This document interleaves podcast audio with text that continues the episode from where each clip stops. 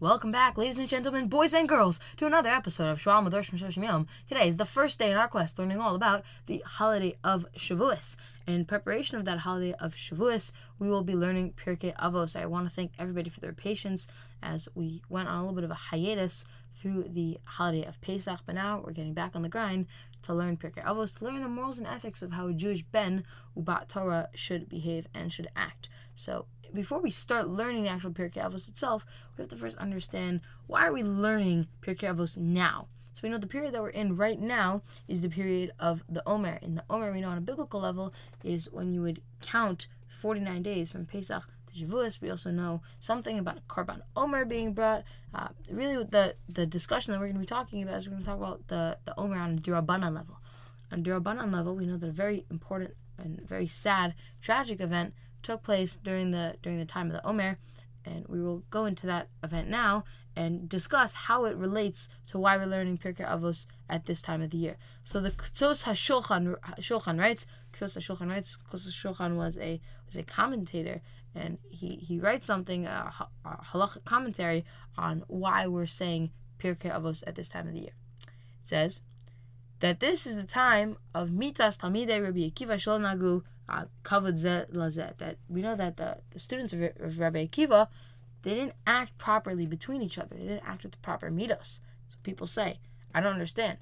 Wasn't Rabbi Akiva's famous saying, kamocha, you should love your fellow neighbor, zekla Torah. This is the one of the greatest principles in the whole Torah. I don't understand. How did they internalize the message? So there are two opinions based off of that. The first opinion is, unfortunately, even though he said that, these students under, understood that on a superficial level, but they didn't in, internalize it and internalize it on a deeper level. So they they they just kept going right over their heads.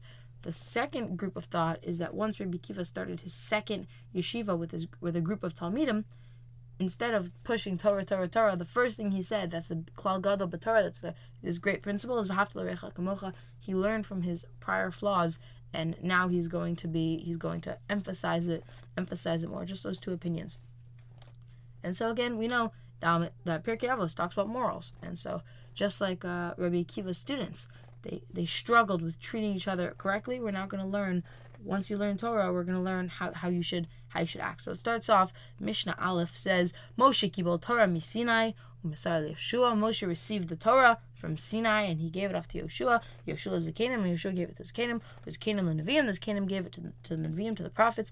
The Nevi'im, Messiah Anshe Knesses Agadola. The Nevi'im gave it to the Anshe Knesses Agadola, the, the men of the Great Assembly, which is the, the court of some sorts.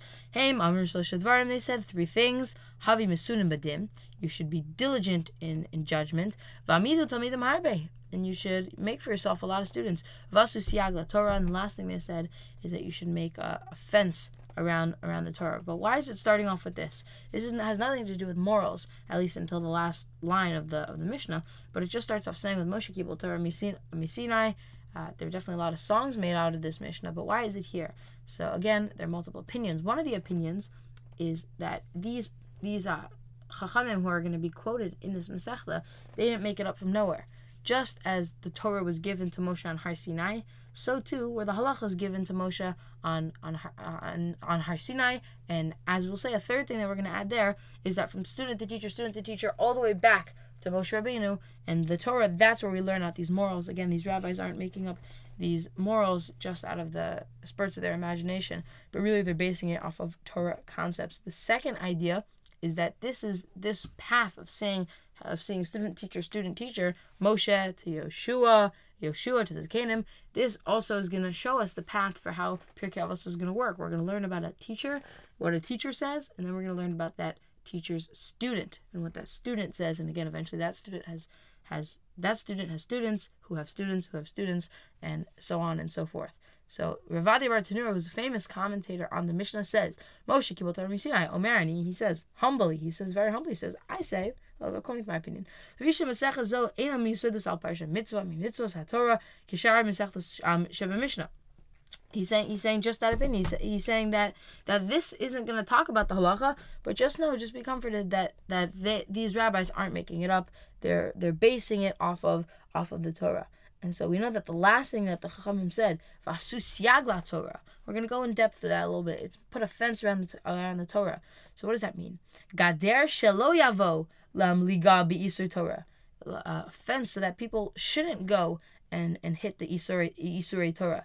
Um, ki ki gon shnios um shnios rayos, just like um things that are added on to, for marital relations so that you don't even get close. Ushuvas l'Shabbos and laws halachos for Shabbos. Again, we know that we have the Lamed Tes Malachos, 39 um, general things they're not allowed to do on Shabbos. And then Chamim, again, added some things, uh, they, they expanded some things, because if everything is just left up to your own interpretation, then then you're you're obviously going to sin. So you have to have people guiding you. That's what the Chachamim do. It says in Vayikra, Ushmartem es mishmarti, asu mishmeret mishmarti. When it says that you should guard what Hashem is guarding, you have to you have to really really guard it, and you have to make sure that, that people that people don't sin. That's why the Chachamim decided to make all of their derabanan decrees. And I hope that you are excited because now one day closer to the holiday of Shavuos. Have a wonderful day.